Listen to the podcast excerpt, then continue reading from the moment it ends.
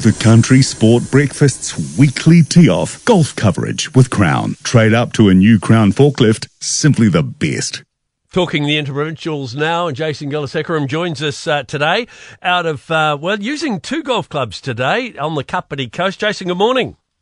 Good morning. How are you? Yeah, very, very well, thank you. Let's talk about the opening rounds uh, yesterday and a few uh, little surprises, really.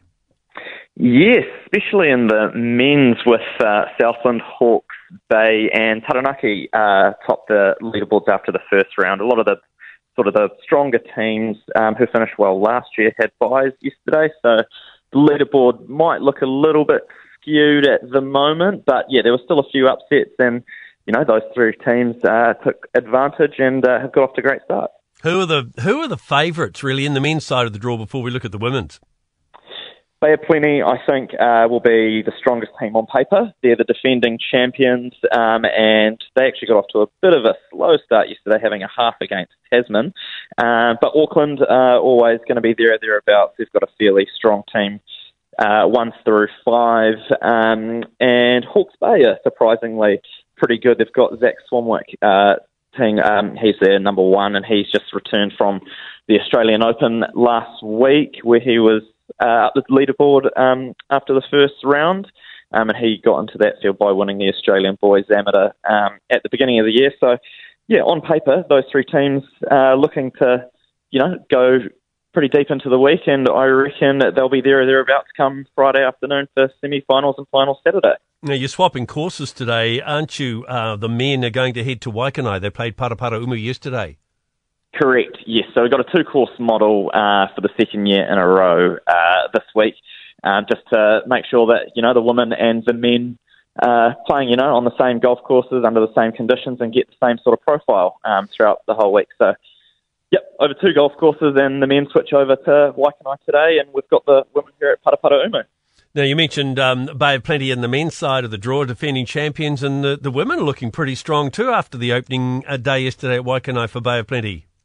Yes, correct. Yep, they got off to um, a very good start. They had a couple of wins, um, but they've got a bye this morning. So while they got off to a good start on the points table, uh, they will, you know, be caught um, this morning, but then they've got a very tough match this afternoon against North Harbour. So while they're off to a good start, I know, you know, it's early on in the week, mm. and anything can happen in match play, as I'm sure you know. So who are the favourites on the women's side of the draw? Auckland, North Harbour and Bay of Plenty, I would right. say. And Manawatu Wanganui, actually. They've um, traditionally been a fairly strong outfit and usually are there, there, there or thereabouts on um, Saturday morning. But, yeah, I would expect those four teams to make the semi-finals this year. So I guess the important thing is, too, how's the weather on the Kapiti Coast? We actually couldn't have asked for better weather yesterday. It was calm, blue skies, not a breath of wind, which is very unusual for the Kapiti Coast from what I hear. Um, but yeah, today we've got a little bit of overcast, but again, no wind. So I would expect, you know, some good scores, uh, both out at Waikanae and Paraparaumu Beach. Both courses are presented immaculately, so there's no real, no no excuses really.